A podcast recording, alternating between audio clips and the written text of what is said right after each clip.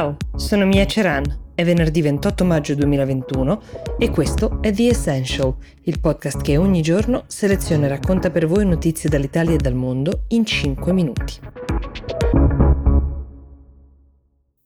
Ve la ricordate quella tesi secondo la quale il Covid avrebbe avuto origine in un laboratorio cinese a Wuhan e che da lì sia scappato, magari anche con dolo, e che abbia contagiato poi il mondo intero? Ecco, era una tesi cara a Donald Trump, che però molti respingevano e bollavano come denigratoria e anche dannosa per la reputazione del popolo cinese nel mondo. Poi abbiamo assistito a quello strano viaggio della delegazione dell'Organizzazione Mondiale della Sanità, prima posticipato, poi fatto a fatica, ma forse anche tardi perché si recava un anno dopo a verificare quel che fosse ancora verificabile sull'origine del virus. Quasi niente se vi ricordate quanto scarni furono i risultati portati a casa. Ecco, la notizia di oggi è che Joe Biden ha dato mandato agli ufficiali dell'intelligence americana di raddoppiare lo sforzo che stanno già facendo per risalire alle origini del virus. Questo significa doppi finanziamenti, doppia fiducia anche, includendo tra le possibili piste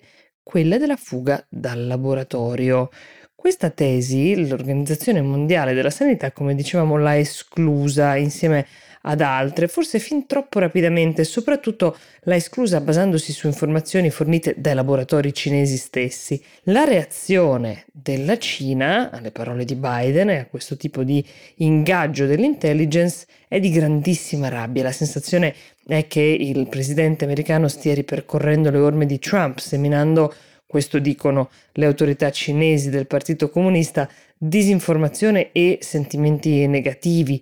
Le autorità cinesi l'hanno presa davvero male, c'è una vera e propria tendenza a prendere in giro gli Stati Uniti nel paese per queste loro credenze, per il non voler rispettare quel che i cinesi chiamano evidenza scientifica.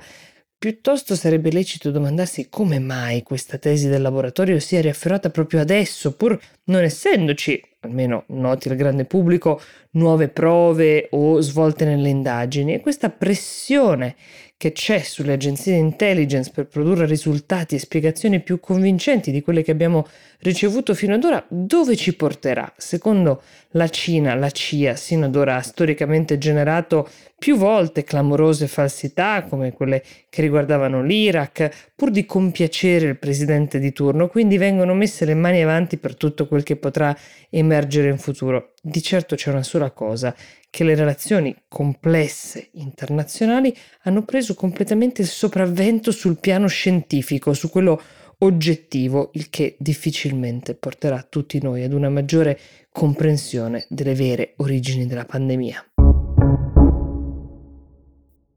A proposito di relazioni internazionali, forse avete letto, conoscete qualche storia eh, di atleti che durante la guerra fredda avevano usato le Olimpiadi come mezzo per cercare di varcare quel confine tra est e ovest, per passare da una vita sotto un regime tendenzialmente per poi approdare negli Stati Uniti o appunto sulla base del loro talento hanno cercato la via mm, più o meno rocambolesca per farsi naturalizzare, per farsi trasferire nel paese che ospitava le Olimpiadi. Vi sorprenderà forse sapere che accade ancora ed è la storia che sto per raccontarvi. Sembra davvero un film, una serie tv.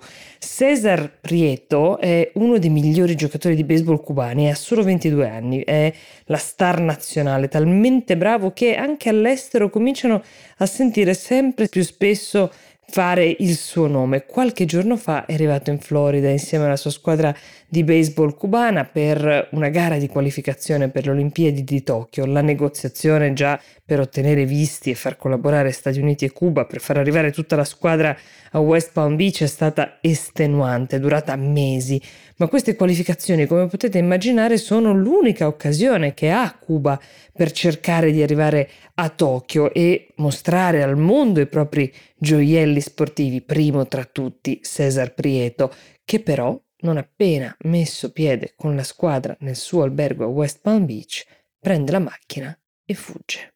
Si dice in terra cubana che la reazione a questa diserzione sia di grandissimo sdegno e profonda delusione, che ci sia anche delusione tra i membri della sua squadra e nel suo paese d'origine. Ora bisogna capire se lui sarà in grado di rivendere le sue competenze di grande battitore in cambio di un nuovo passaporto. Di certo è una promessa, ha solo 22 anni, quindi una carriera molto lunga potenzialmente davanti a sé, lo rende molto appetibile questo. C'è chi giura che sia già tutto pronto per farlo entrare nella MLB, che sarebbe la Major League Baseball, uh, e probabilmente questo avverrà. Più incerto ancora invece è il destino della nazionale di baseball cubana, che invece ora è rimasta orfana della sua punta di diamante, non sa nemmeno se riuscirà a qualificarsi per le Olimpiadi di Tokyo, che a loro volta bisogna vedere con che modalità si svolgeranno, se si svolgeranno, ma questo è un altro tema e forse un altro episodio di The Essential.